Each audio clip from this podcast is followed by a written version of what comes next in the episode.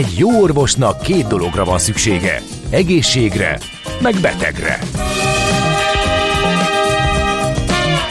Folytatódik a minden hétköznap reggel jelentkező tünet együttes. Villás reggeli, a gazdasági Muppet Show. Mindennapi orvosság sorvadás ellen.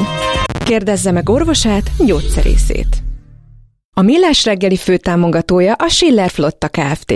Schiller Flotta is rendtakár. A mobilitási megoldások szakértője a Schiller Autó tagja. Autók Szeretettel. Jó reggelt kívánunk! 8 óra 9 perc van, folytatódik a Millás reggeli 2023. május 31-i kiadása. Gede Balázs bírja a strapát, nem szökött el haza, és még az aluljáróba se ment nem, le mert Miálovics András fogja a grabancomat, és már, mint a rajzfilmekben, egy kipörög a lábam, próbálnék indulni, de nem enged. Igen, van nekünk SMS, WhatsApp, Viber számunk 0 36-os 98 0 98 0 a Szépvölgyi úton is baleset van a harmadik kerületben, a Virág Benedek utca közelében, és érezni a Hungária körúton, a Rákóczi felé a Kerepesi út után korábban történt baleset hatásait, miként a Dózsa György úton sem szűnt meg a forgalmi akadály, Tököli út felé az Ajtósi Dűrer sor előtt van a külső sávban egy baleset következményei nek a hatására a nem tudom mi. Egy érdekes üzenet, ugye beszélgettünk az e-businessben arról, hogy hogyan szorultak vissza hazai piaci szereplők az elkereskedelembe, és törtek előre külföldi tulajdonú cégek,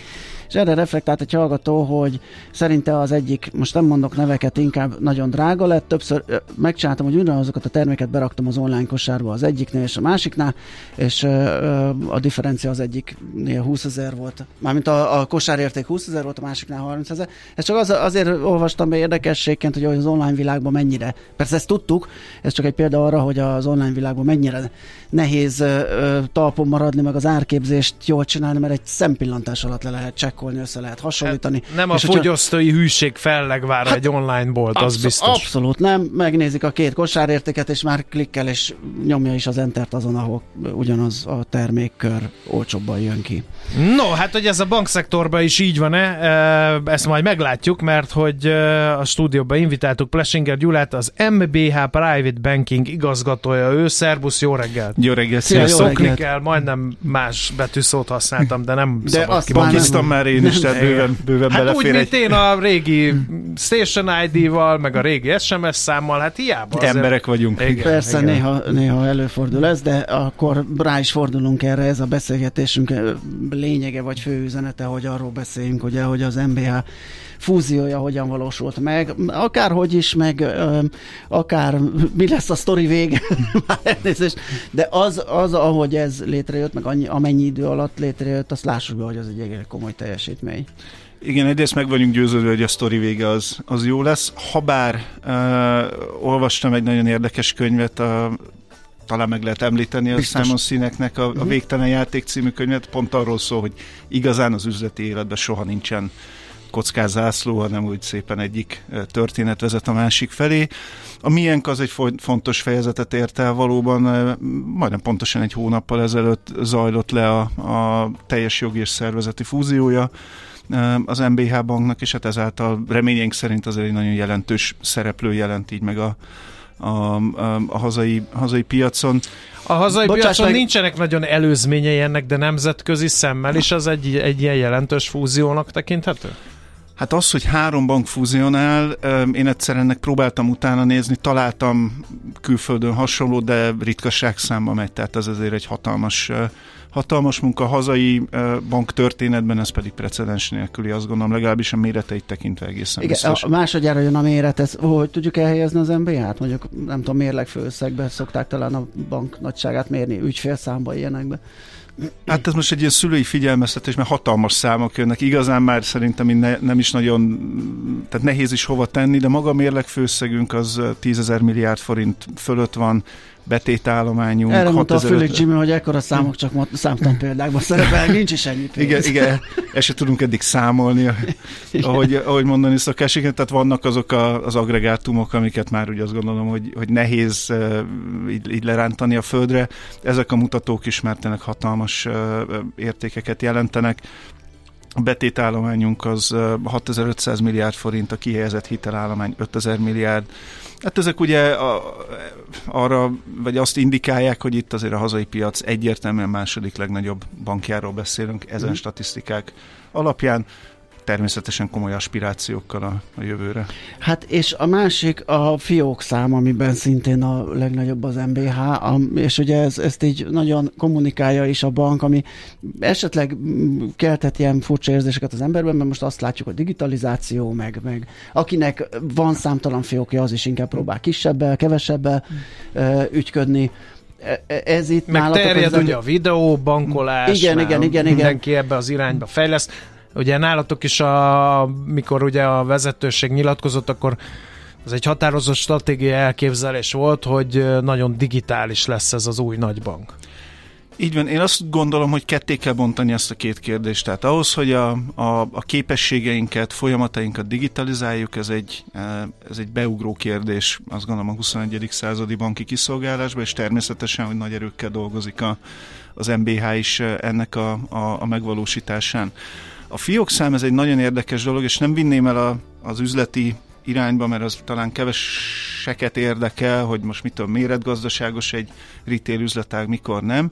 Azt gondolom, hogy a mi esetünkben van egy akkora természetes tömege már ennek a szervezetnek, hogy nem csak, hogy elbírja, hanem kifejezetten igényli is azt, hogy fizikailag nagyon sok helyen legyen. De, ami talán a kedves hallgatók számára is egy lényeges aspektus, hogy miközben beszélünk helyesen a digitalizációról, azért a banki kiszolgálás, egy komolyabb pénzügyi döntés, az továbbra is, és ez a mi hétköznapjainkra, a privátbanki területen aztán különösen igaz, eh, az azért a személyességről szól.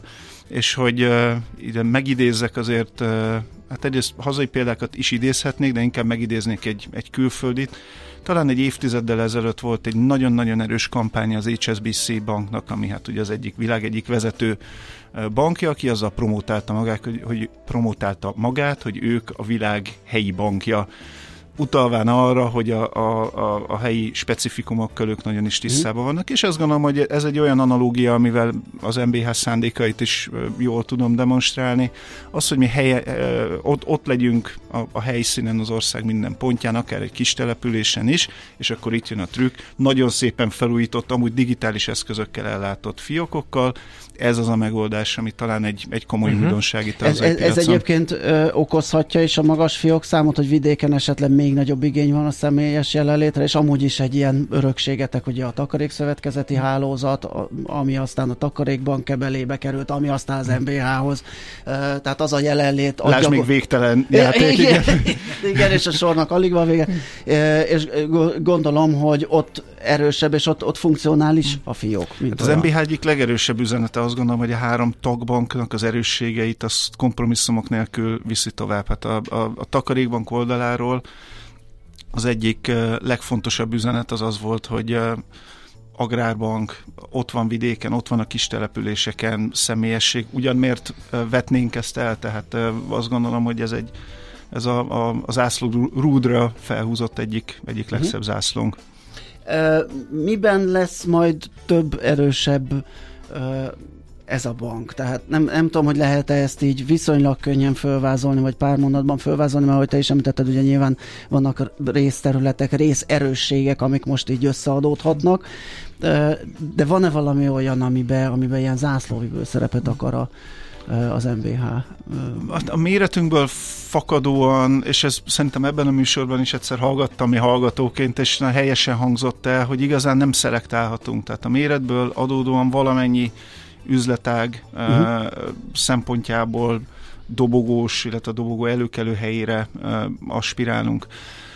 Azt gondolom, hogy talán ami számomra, illetve a napi működésünkben érdekes, az az, hogy a hirtelen megnövekedett méretünk ugye a, a piaci versenyben átpozícionált minket, és ez, ez, ez felelősséggel is jár, ez kötelességeket is ró ránk.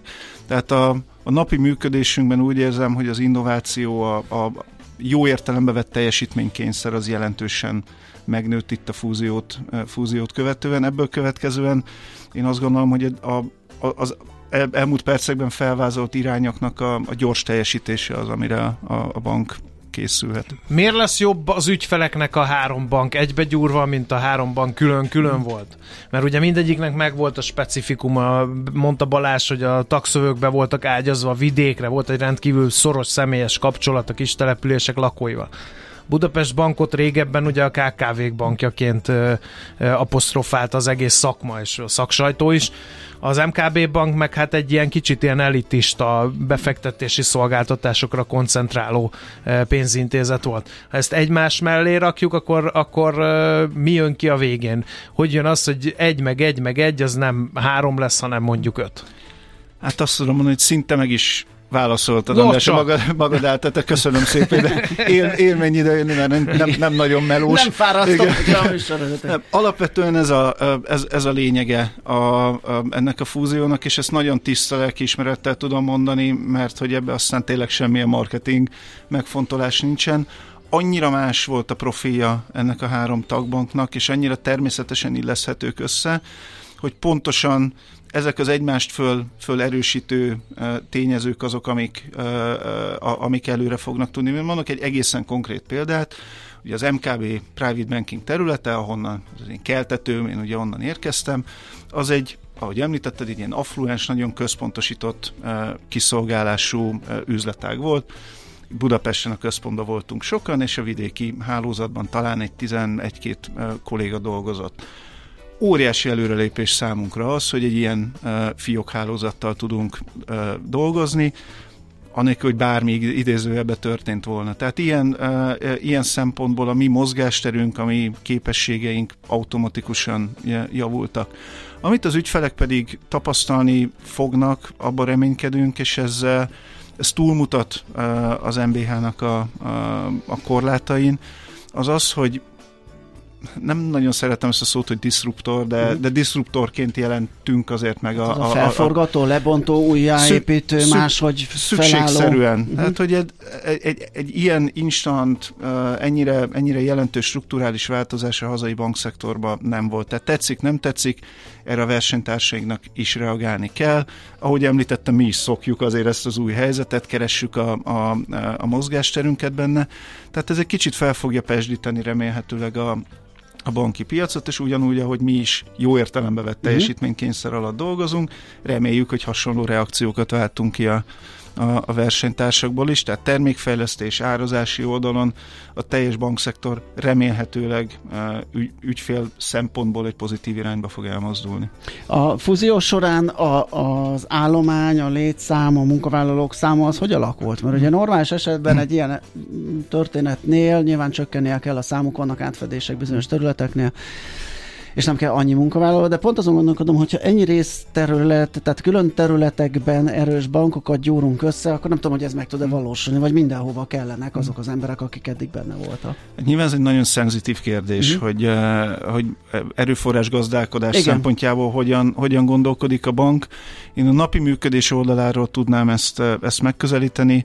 Jelenleg kb. 10 ezer alkalmazottja van a, az MBH banknak a fúzió során, és ezen így gondolkodtam, egészen biztos, hogy nincs a tízezer kollégából egy sem, aki ki tudta, vagy ki szerette volna vonni magát a fúziós munka alól, tehát ez egy olyan plusz terhelést, annyi plusz feladatot jelentett, és jelent még jelen időben is a, a kollégák számára, hogy azt gondolom, hogy minden, minden kézre szükség van. Uh-huh.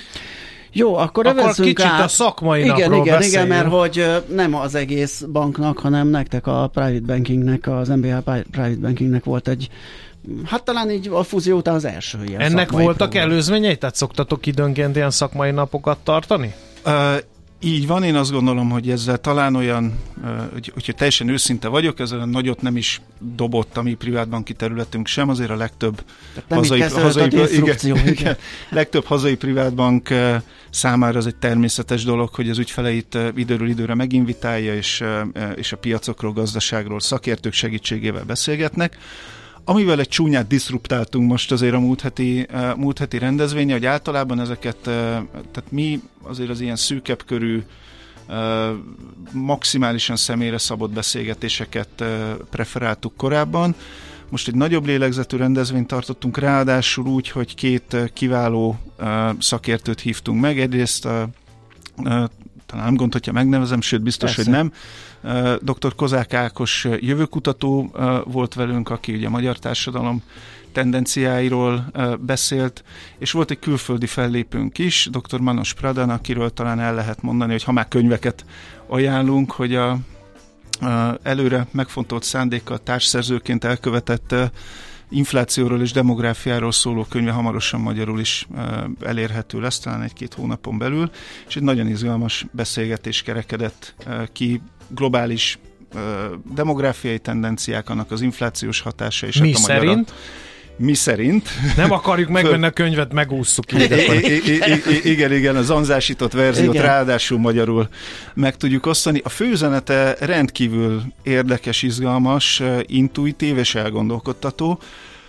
Ugye arról van szó, hogy, hogy mivel egy globálisan is egy, most már egy stagnáló lélekszámról beszélünk, tehát egy-két évtizeden belül nagyjából 10 milliárd fő környékén fog rögzülni a, a, a, a globális népesség szám. Ez azt jelenti, hogy ugye egyre meg, megindul globálisan az előregedés, és ez azt jelenti, hogy ugye idős emberek is, hála Istennek, fogyasztanak, fogyasztanak sokat, egyre tovább élünk, viszont idősként, nyugdíjasként már kevesebbet termelünk. Uh, és hát ebből következik, hogy ugye ugyanannyian, vagy 10 milliárdan fogunk fogyasztani, egyre kevesebben termelünk, ennek lesz szükségszerűen egy infláció felhajtó, tehát többen fogyasztunk, kevesebben termelünk. Hát túlfogyasztásnak túl, túlfogyasztás lesz, e, és szükségszerű, hogy a következő évtizedekben ennek egy permanensen magasabb inflációs környezet lesz e, e, ezáltal a, a, a következménye. És igen nehéz lesz ez ellen küzdeni, ez, a, ez az üzenet, és ráadásul a, a kormányoknak a, a, az attitűdje is várhatóan olyan lesz, hogy tolerálni fogják a magasabb inflációt. Mert ugye mi történik, ahogy idősebbé válunk, és hát sajnos ez vele járója, hogy mondjuk több egészségügyi ellátásra van szükség, több nyugdíjat fizet ki az állam, még hogyha ez egy majd egy másik műsor témája. Ez sem, ez sem egy egyszerű kérdés. Ezt azért valamiből finanszírozni kell és ezek állami kiadásokból lesznek finanszírozva. Hát Tehát majd mo- javul a termelékenység, a digitalizáció. Hogy jön az AI. A, így, így van, tehát ez valamit Hogy a kevesebb ember az AI segítségével, meg a digitalizációval majd több értéket fog előállítani, mint most mink a gedével. Pedig az sem ez kevés. Nem, ez, nem, ez azért magasra tettük a lécet. Um, igen, a, a mesterséges intelligencia a beszélgetés során, mint a barátunk uh, uh, került elő elsősorban. Nyilván a, a, a veszélyeket uh, mindenki azt gondolom, hogy hogy kezdi megérteni. Mindenesetre, tehát hogy az első pont az az, hogy ahhoz, hogy ezt a jövőbeni fogyasztást, illetve egészségügyi ellátásokat finanszírozni tudjuk, ehhez bizony államadóság növekedés kell. És hát ezt levinni, vagy mérsékelni, ugye halka mondom, de mhm. az elinflálás technikájával lehet. Majd beszélünk évtizedes Ami időtávokról. megint csak infláció növekedés igen, tehát, irányába nem, hat, a igen, túlfogyasztással és, együtt. Igen, és nem igazán lesz olyan motiváció, ami ezt csillapítani uh-huh. lesz majd képes. És akkor itt jön be különben a termelékenység kérdése, tehát hogyha az AI a barátunk lesz, vagy mesterséges intelligencia barátunk lesz, akkor azért pár olyan szakmát ki fog tudni váltani, amire már egész egyszerűen nem lesz, nem lesz megfelelő létszám. Ami itt a beszélgetés során előkerült, egy nagyon jó példa, példa és nem tudom, hogy a hallgatók között van-e, nem bántva senkit, az utazási irodáknak a, uh-huh. a, a kérdése. Itt ugye úgy szoktunk át az otthoni foglalásokra, szinte észre se vettük. Uh-huh. A, a, és hogy mondjam, nagy, nagy zaj és uh, idézőjeles fájdalmak nélkül történt ez, uh-huh. történt ez meg. Uh-huh. Tehát ez, na, nagyon nagy vonalakban erről szól az elmélet, és hát ennek ugye a hazai leképeződése, meg alig ha okozok nagy meglepetést, a magyar társadalom is létszámában, vagy populációjában csökken, struktúrájában egyre idősebbé válik. Tehát ez a probléma, hogy itt a a növekvő inflációs nyomás az, az jelen lesz a, a következő évtizedekben, ez, ez, ez, mhm. ez várhatóan nem megúszható. Oké, okay, még egy vagy kettő percünk maradt, egy kicsit nézzünk rá, ahogy azt szoktuk, akármilyen tévával, az tök mindegy, a forint piacon mindig váltunk egy-két szót. Aztán egy 100 forintos, miért földobom, hogy föl, föl vagy le. Ha, ha, már, ha már a forint, azért azt összekötném ezzel a szakmai napunkkal, hogy természetesen kitértünk a, a, a, az MNB reakció Aha. függvényére, kamatpolitikájára a forintra is. A konklúzió az volt, hogy bármennyire is riasztó itt a magas, magas kamat, és na, menny, amennyire így recegve néztük itt az első kamatcsökkentést, ugye a, legutóbbi hogy kam, kamat, piac, mi lesz a Igen, hogy igen. akkor most, most megyünk megint vissza 400 fölé. Alapvetően a, a, a konklúzió az volt, hogy amíg az MNB azt az üzenetet tudja meggyőzően küldeni a piacnak, hogy igen, kamatot csökkentünk, mert azért ezt nézzünk össze, és legyünk őszinték, hogy azért alapvetően semmi keresni valója a mhm. hazai eh, kamatkörnyezetnek 17%-on. De amíg úgy visszük lejjebb, hogy közben pontosan tisztában vagyunk azzal, hogy globálisan van egy inflációs probléma, értjük azt, hogy nem lehet nagyon fölgyorsulni például a FED-hez vagy az LKB-hoz képes, vagy ahogy rájuk közelítünk, majd jelzést kell küldeni a piacnak, hogy eddig mentünk és ne mhm. tovább. Tehát amíg észre vagy higgadtan történik a kamatcsökkentés, addig valószínűleg a forintot nem fogja nagyobb sok érni. Ez számomra is egy, egy új aspektus volt, én azért abban a táborba tartoztam, aki nagyon aggódott a, az induló kamatcsökkentés miatt, mert hiszen erről is beszélgettünk mi is, meg gondolom más szakértő is a piacon sokat, hogy a forint azért elsősorban azért erős, és másokból kifolyólag nem is, mert hogy hogy a külföldiek spekulatív uh-huh. hát szempontból erre veszik. mondod ugye, hogy nincs keresni valója itt a kamatnak, ez az egy ok, ami igen. Így van, ez egész egyszerűen annyira ellenállhatatlanul uh-huh. attraktív, hogy ebbe bele fog vásárolni a, a külföldi befektető. Ő és viszont nem mindegy, sokat... hogy pár százalékkal kevesebbet tesz zsebre végül, igen. És nem modellezhető az, hogy ők hol köszönik meg a, a részvétel lehetőségét, tehát ezért kell nagyon észsel haladni a, a, uh-huh. a kamatokkal lefelé, de hát azt gondolom, hogy azért a, a, az MNB ezzel pontosan ez, ugyanúgy tisztában igen. van, ahogy ahogy mi is. Tehát röviden és tömören itt a, a forintpiaci stabilitás irányába mutatnak most rövid távon, rövid távon a, de inkább a, stabilitás, a, a, tehát most ettől azért még további veszett erősödést, azt gondolom azért nem nagyon ne, várjunk. Én a magam részéről nem prognosztizálok, és látunk azért a saját ügyfélkörünkbe egy olyan tendenciát, hogy az 370-es szintek jó belépők uh-huh. arra, hogy stratégiai euró átallokáció történjen. Tehát már csak azt gondolom, hogy ez is egy kicsit megfoghatja Aha, a forint erősödést. Oké, okay. okay. Gyula, köszi szépen, hogy eljöttél Köszönöm hozzánk. a lehetőséget. Ismét jó volt. Várunk legközelebb is nagy szeretettel. Plesinger Gyula volt a vendégünk, most már az MBH Private Banking igazgatója. Hírekkel megyünk tovább, aztán jövünk vissza. Jé, hát ez meg micsoda? Csak nem. De, egy aranyköpés. Napi bölcsesség a millás reggeliben. Hm, ezt elteszem magamnak. Hát egyik születésnaposunk meg is köszöntöttük a műsor elején Orbán Viktor miniszterelnök úr, 1963-ban született ez a napon, és hát mivel a költségvetéssel is foglalkoztunk, ami tegnap benyújtásra került, ezért uh, teljesen uh, megfelelő az az idézet, amit aranyköpésként választottunk Hely, ha tőle. tudnék Bödöcs Tiborul beszélni, most hát, akkor, akkor intonációban nyilván. is utánoznám a születésnapos, de nem tudok, nem teszek erre kísérletet. Hát akkor csak, hogy simán, hogy a macison. Természetesen a kiadásokat csökkenteni kell. Bizonyos területeken a bevételeket növelni kell. De ez nem megszorítás. Ezt 2011-ben mondta még, de azt hiszem, hogy így, hogy átvettük érvényes. A, máig, máig érvényes, és ahogy átvettük a jelen költségvetési tervezetet, abban is látunk valami ilyesmit. Most pedig menjünk tovább egy másik rovattal. Az innováció és kreativitás hajtja a GDP-t, növeli a versenyképességet és munkahelyeket teremt. Egy jó ötlet már fél siker, kigondolni nehéz, eltulajdonítani azonban könnyű. Érdemes jól védeni, mert a szellemi tulajdon kincset ér. Gondolkodom, tehát vagyon! Gyanítom, nem először sem is utoljára került terítékre itt nálunk sem, meg más médiumokban sem az, hogy a mesterséges intelligenciához milyen jogok köthetők, vagy ki az a mesterséges intelligencia. Például, hogyha zenét szerez a mesterséges intelligencia, annak lehet-e például az lehet egy jogvédett zenemű. Számtalan kérdés, Jók Ádámmal az STH szerzői jogi főosztályának vezetőjével fogjuk ezeket megbeszélni. Jó reggelt kívánunk! Jó reggelt kívánok, sziasztok, köszönöm a meghívást. Na, mi történik, hogyha én ráeresztem a ChatGPT-t és komponáltatok vele egy zenét? Ki lesz Mit ad Isten sláger lesz, Mit a, és na, hát elkezdenek az... ömleni a milliárdok, akkor meg felhív a ChatGPT, hogy akkor utaljam át a az ő fejlesztőjének ezt a... Hogy vannak ezek a szerzői jogok? Hogy lehet beilleszteni a mesterséges intelligenciát, illetve be kell, be lehet-e egyáltalán? Hát a nagyon rövid válasz az, hogy nem. A kicsit bővebb válasz az, hogy szerzőjogi alapon nem igazán lehet ezeket beilleszteni.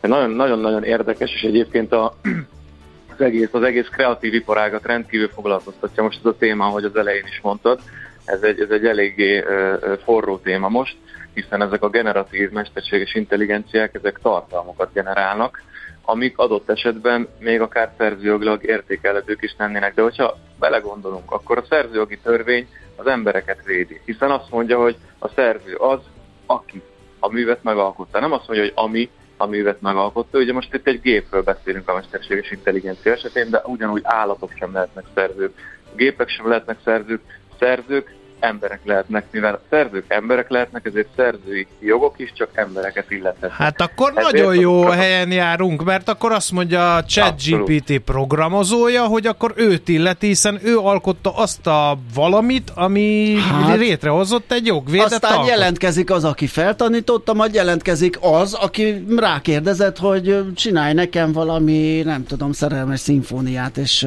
ilyen-ilyen paraméterekkel. Tehát azért ezzel lehet vita, hogy... Szerintem, szerintem szerintem ezt kiválóan látjátok ezt a kérdést, hiszen most a legnagyobb kérdés az az, hogy rendben, akkor szerző csak ember lett, viszont akkor is mi van a tartalommal, hiszen azért azt egy, azt egy mesterséges intelligencia generálta, valaki valamilyen fajta jogot szeretne formálni a fölött a tartalom fölött. Legyen az egy ChatGPT, vagy legyen az egy, az egy, az egy, az egy zenerészlet, vagy legyen az egy mondjuk egy Midjourney által létrehozott képalkotás.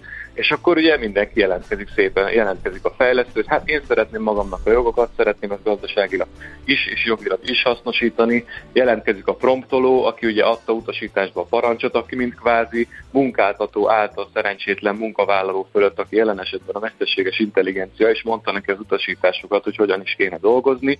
Ő is jelentkezik, hogy ő is szeretne jogokat, úgyhogy, úgyhogy, úgyhogy azért ez meglehetősen sok uh, fajta érdek ütközik itt ementén, de jelenleg, jelenleg még, uh, hogy mondjam, a, a a jogi jogalkotói mhm. álláspont az még, az még közel sem egységes ebben a tekintetben. Azzal mit tud kezdeni egy hozzátok hasonló hivatal, és e, e, e, ebből kifolyólag ti is, hogyha én egy ChatGPT-vel kvázi komponáltatok valamilyen szerzeményt, és behazudom, hogy azt én csináltam. Hát Nagy ez egy általános... igen, hát igen, igen, igen, mert hogy ez valójában csalás. Etikai probléma, gondolom. Így van, így van, ez egy óriási, ez egy óriási uh, etikai uh, kockázat, pláne, hogyha mondjuk károkozás is társul hozzá, akkor a büntetőjogi felelősséget Aha. is felvet ez a dolog. Úgyhogy, úgyhogy igen, de hát alapvetően ezért van olyan fajta irányú gondolkodása az AI által generált tartalmakkal kapcsolatban, hogy valamilyen módon jelölni kell a fogyasztóknak, a, a, a műélvezőknek, hogy itt most a könyv, amit olvasnak, azt egy ember írta, vagy teljes mértékben egy mesterséges intelligencia írta, esetleg egy ember és egy mesterséges intelligencia korraborált, és akkor egy ilyen vegyes mű az, amit a kezében fog. Tehát, hogy mindenképpen szükséges, illetve az irányok arra mutatnak, hogy valamiféle jelzés kellene azért a, a, a művészeti, meg a kulturális vérkeringésbe, hogy, hogy tudjuk azt, hogy amihez hozzányúlunk, amit olvasunk, amit nézünk, az tulajdonképpen kitől, vagy mitől származik. Uh-huh, érdekes uh, felvetések ezek, és akkor uh, mi van, uh, uh, már vannak ilyen bejelentések egyébként? Uh, esetleg? Vagy, vagy uh, még ez Magyarországon nagyon a, a jövő? Egyelőre, egyelőre nem tudunk róla, hogy ilyenfajta uh, visszaélések uh, lennének.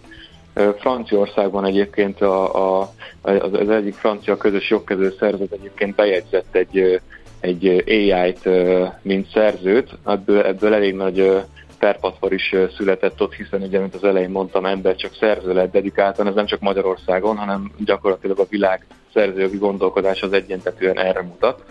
Úgyhogy, úgyhogy végül is ott úgy oldották meg ezt a problémát, hogy, hogy, hogy, hogy azt mondták, hogy ez hát gyakorlatilag csak egy szerzői álnév, és hogy valójában, valójában nem az AI a szerző, de vannak már ilyen fajta vadhajtások, Ezeket azonban, a, a, hogy mondjam, az össztársadalmi gondolkodás elég hamar leszakítja, letöri ezeket a vadhajtásokat. Egyelőre még Magyarországon mi nem tudunk róla, hogy, hogy, hogy ilyen esetek előfordulnak. Na mondjuk ez viszonylag logikus, ugye, mert nem azt vonjuk kétségbe, hogy az ai nem lehetne mondjuk egy képet festetni, létrehozatni, vagy egy zeneművet megkomponáltatni, hanem ugye a hozzátartozó jogok. Tehát hogy, hogyan lesz ő jogtulajdonos, hogyan képviseljük egy jogi vitában, hogy jutassunk neki szerzői jogi díjat például. Hát ez, ez, ez, ez így, igen, igen, ezek már a következmények. Az alapvető, az alapvető gondolat az, hogy jogot úgy kapcsolunk valamihez, szerzőjogot, hogyha ahhoz az embernek az egyéni eredeti kreativitása megnyilvánul azon a művön. Most, hogyha én a Midjourney-vel rajzoltatok valamit, promptolok egy kettő sort, és ő, és ő fölajánl nekem egy generált képet, Aha. lehet, hogy hármat, négyet ajánl föl, én választok, tovább viszem, tovább promptolom, de valójában én utasításokat adok neki. Azt kell vizsgálni ilyenkor, hogy ez a fajta utasítás, ez a promptolás, amit én csinálok és adok neki, az elérje azt az egyéni eredeti jelleget, azt az alkotói kreativitási szintet, amihez mondjuk a szerzőjogok kapcsolódhatnak.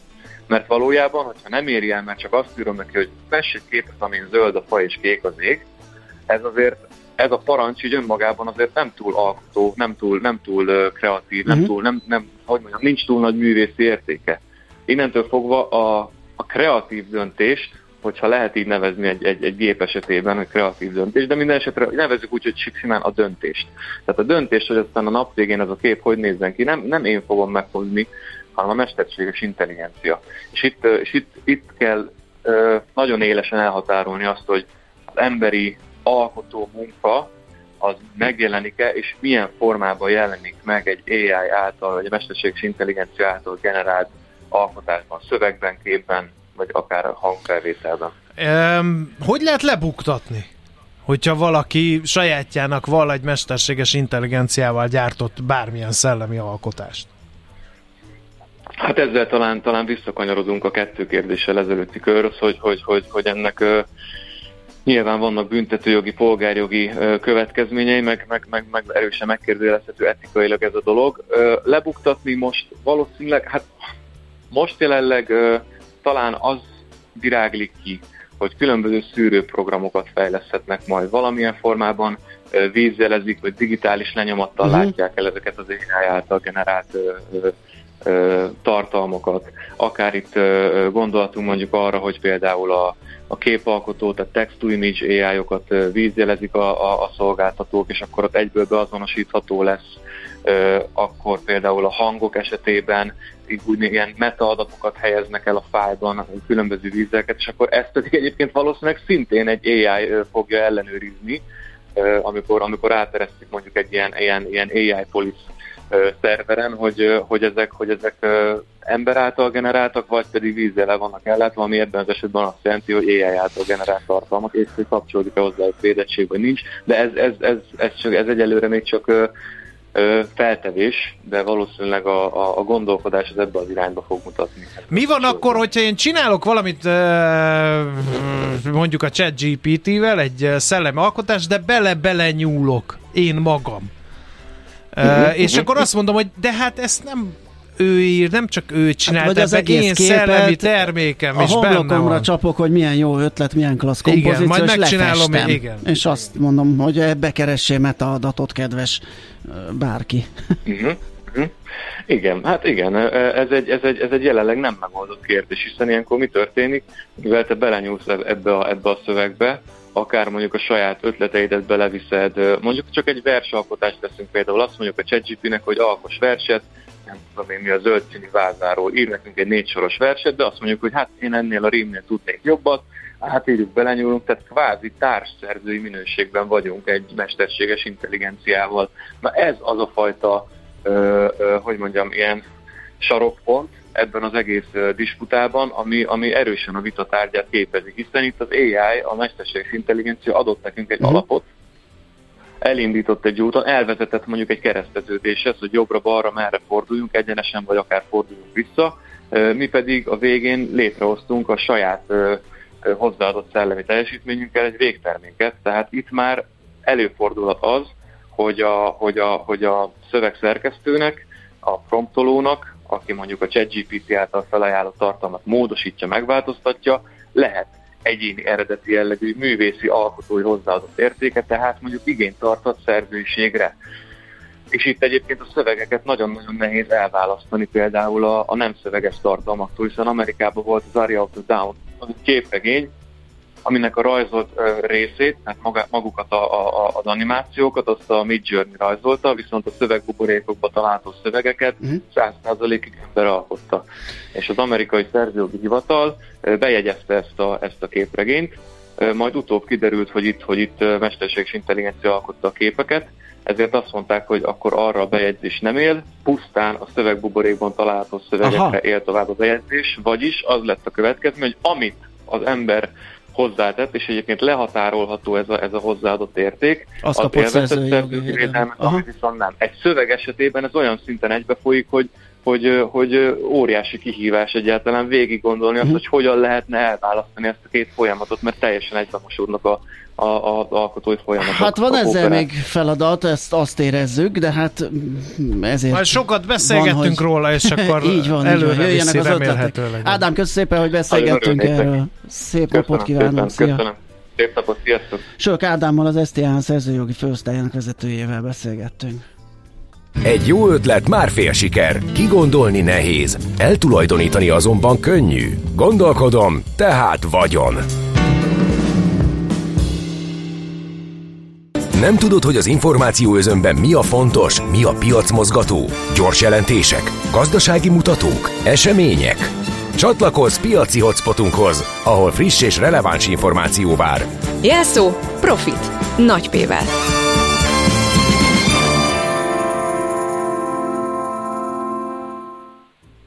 Barát Tibor van a vonal túlsó végén. Szerbusz, jó reggelt, ő az Erste befektetési Jó. ZRT vezető üzletkötője. Szevasz! Jó reggelt! Szia, szia. Szervusztok! Na mi a helyzet, mit hoztál nekünk? Commerzbank. Nvidia? Ja, ne tényleg. Commerzbankot, ne kapkodjál, mert leversz Színes. valamit. Színes, színes, híreket. Hát nyilván a legfontosabb az majd itt az adósságplafonnal kapcsolatos döntés lesz ugye az USA-ban ma, ha ugye meg lesz a szavazás, illetőleg hát itt Európában jönnek az inflációs adatok, amikben meg ugye már csökkenésre számítunk ugye több szempontból, tehát ezek a globálisan ugye a piac, legnagyobb piacmozgató hírek, tehát azért nézzünk ilyen egyedi kis történeteket, például a Commerzbank esetében, ahol ma lesz egy rendkívüli közgyűlés 10 órakor, és hát bizony-bizony az a várakozás, hogy a Jens Weidmann urat, a korábbi Bundesbank elnököt, aki majdnem, 2000, ö, 2000, ö, majdnem 10 évig, 2021. december végig a Bundesbank elnöke volt, fogják megválasztani felügyelő bizottsági elnöknek. Ugye ezt már novemberben bejelentette a cég, hogy erre ezt szándékozik tenni, és hát csak ugye ezt még a, a, a tulajdonosoknak is ugye meg kell ma szavazni. Egyébként ő már a negyedik felügyelőbizottsági elnök lesz, ha megválasztják három éven belül, és a, az elődje, ugye Gocsák úr, ugye aki 2021 áprilisa óta van, hát ő azt mondja, hogy nem, azért nem indult újra, mert hát a korából, korából kiindulólag, Hát minden esetre az azért látszik, hogy a Commerzbank ugye az árfolyam alakulás szempontjából is látszik, hogy egész jó úton halad, hát annak ellenére, hogy volt 12 euró is ebbe az évben, a mostani 9,6 eurós árával is ö, 20%-os emelkedést tudott egy év alatt elérni, tehát azért, ami korábban mindig ugye őt püfölték, hogy mi, mi nem működik, hát ez már vagy olyan 15 éven keresztül, vagy akkor kezdődött ez a történet, hát az utóbbi egy-másfél év, ami, sőt, hát ez idén már ugye osztalékot is fizetett, amikor ugye megfordult a cég, és hát nyilván ez egy plusz plusz történet, hogy egy, egy, egy, egy Hát egykori egy bankár az ilyen bizalom erősítő lépésként bekerül az FB élére ráadásul. Oké, okay, érteni végig. Jó, tehát, tehát ez lenne ugye az első. A második pedig, ha már ilyen jó idő van, akkor egy kicsit autózzunk. Szintén, hát akkor már itt vagyunk, akkor Németországban. Van, egy ilyen környezet kutató intézet, az az ECCT, ez ugye egy amerikai washingtoni székhelyű cég, egyébként ugye csak úgy elégesen, hogy 2015-ben uh, az ő segítségükkel robbantották ki ezt a dízel botrányt, ugye, és hát nem véletlenül pont ugye akkor így Amerikába. Ők csináltak egy tanulmányt, hogy ugye az 20-20 autógyártó között, ö, hogy melyik cég hol áll a, a, a robbanó motorból az elektromos motor irányába való átmenet útján, tehát mennyire haladtak ugye ezen előre, és hát tíz különböző saját maguk által összeállított kritériumot fogalmaztak meg, vagy ez alapján vizsgálták, és ma jött ki az eredmény a Global Automaker Rating 2022-es cikkében. Ez a 20, de még mielőtt ugye kicsit belemegyünk a részletekbe, annyi, hogy ez a 20 cég egyébként ugye a világon, a, a, a hat nagy piacán, tehát hogy van Kína, Amerika, Európai Unió, Japán, India és a Dél-Korea, ezek tették ki az összeladott autóknak a 89%-át, illetve hát a világszinten is ugye a 65%-ot, tehát abszolút ugye reprezentatív ilyen értelemben. És hát itt az európai autógyártók közül az első az a BMW lett, aki a megszerezhető 100 pontból 56 pontot ért el, de közvetlenül utána ö, ö, negyedikként a, a Volkswagen futott be, ö, ugye 53 ponttal. Hát az, az nyilván az ugye nem meglepő, hogy a, a, a csúcs, vagy az első helyen ugye a Tesla áll 83 ponttal, míg a második a, a kínai autógyártó, ez a BYD, 73 ponttal, tehát ugye elég távol van a, ugye a harmadiktól, akinek ugye 56 pontja van. Ami számomra meglepő volt, hogy elég hátul végzett mondjuk egy, egy Toyota, aki például csak 30 pontot szerzett, és a 15. helyen volt, és a, a legutolsó, ez a 20 autó közül a, a Suzuki. És hát külön kiemelte a cég, ugye ez a ICCT, hogy a Volkswagen-nel kapcsolatban, ugye, hogy 7 éve robbant ki ez a dízelbotrány, és hogy hát nem is, hogy meglepő, hanem mennyire megváltozott a világ, illetve megváltozott a cég, milyen komolyan veszi ezt az átmenetet, hogy ebből a Dieselgate-ből ugye ő, ő föl tudott jönni a, a negyedik helyre, e, és e, hát azt említették még meg, hogy e, ahhoz, hogy a, a, a, az elektromos autók tehát a, a, a párizsi klímacélokhoz hozzájáruljunk, tehát ugye az, hogy két százalék legyen a két, bocsánat, két fok legyen csak a felmelegedés mértéke, ehhez 2030-ra 77%-nak kéne, hogy legyen a, az elektromos, hát az emissziómentes autóknak az aránya, míg a, ahhoz, hogy másfél százalék, másfél ö, ö, fok, hát ehhez pedig további intézkedésekre van szükség. Hát jelenleg egyébként ugye azt mondták, hogy a, a, ennek a 20 autógyártónak a fele az kevesebb, mint minden tizedik autója emissziómentes, tehát azért van még mit tenni és még ugye például mondjuk egy, egy Tesla esetében is ugye megfogalmaztak javaslatot, ami hát nyilván ilyen szempontból ugye emissziómentes. Ő azt mondja, hogy például ott náluk az lehetne a, az előrelépés, Igen. hogy egy szélesebb termékpalettát hozzanak létre, tehát hogy több kategóriában legyen több autó, tehát a többféle vásárló számára is elérhető Igen. legyen. Igen Hát majd meglátjuk. Ezek szerint a Környezetkutató Intézet ért az autógyártáshoz is megmondja, hogy mit kéne csinálni az autógyártóknak. majd amíg a piac is ehhez a idomul, az lesz egy csuda dolog. Hát oké, okay, eh, nagyon ér... Igen? És van még egy, bocsánat, egy, egy, egy gyors hír, még van. ugye van egy jó, ugye van a Vonovia cég, ugye, aki 90%-ban birtokja a Deutsche Wohnen, ugye egy aktivista csoport vizsgálatot kíván indítani, hogy miért adott 2 milliárd euró hitelt az anyacégnek, szerintük ezt jobban is be tudnák volna hasznosabban fektetni. Május, június 15-én lesz ott is egy közgyűlés, és ott fognak erről szavazni, hogy ezt elindítsák ezt okay. a vizsgálatot. Tibor, köszönjük, köszönjük szépen. szépen. nagyon kerek és informatív volt. Jó kereskedés, szép napot! Szia! Köszönöm szépen! Köszi, szia! Barát Tiborral az Erste befektetési ZRT vezető üzletkötőjével beszélgettünk. A Millás reggeli piaci hotspot rovata hangzott el. Azonnali és releváns információért csatlakozz piaci hotspotunkhoz. Jelszó Profit. Nagy P-vel.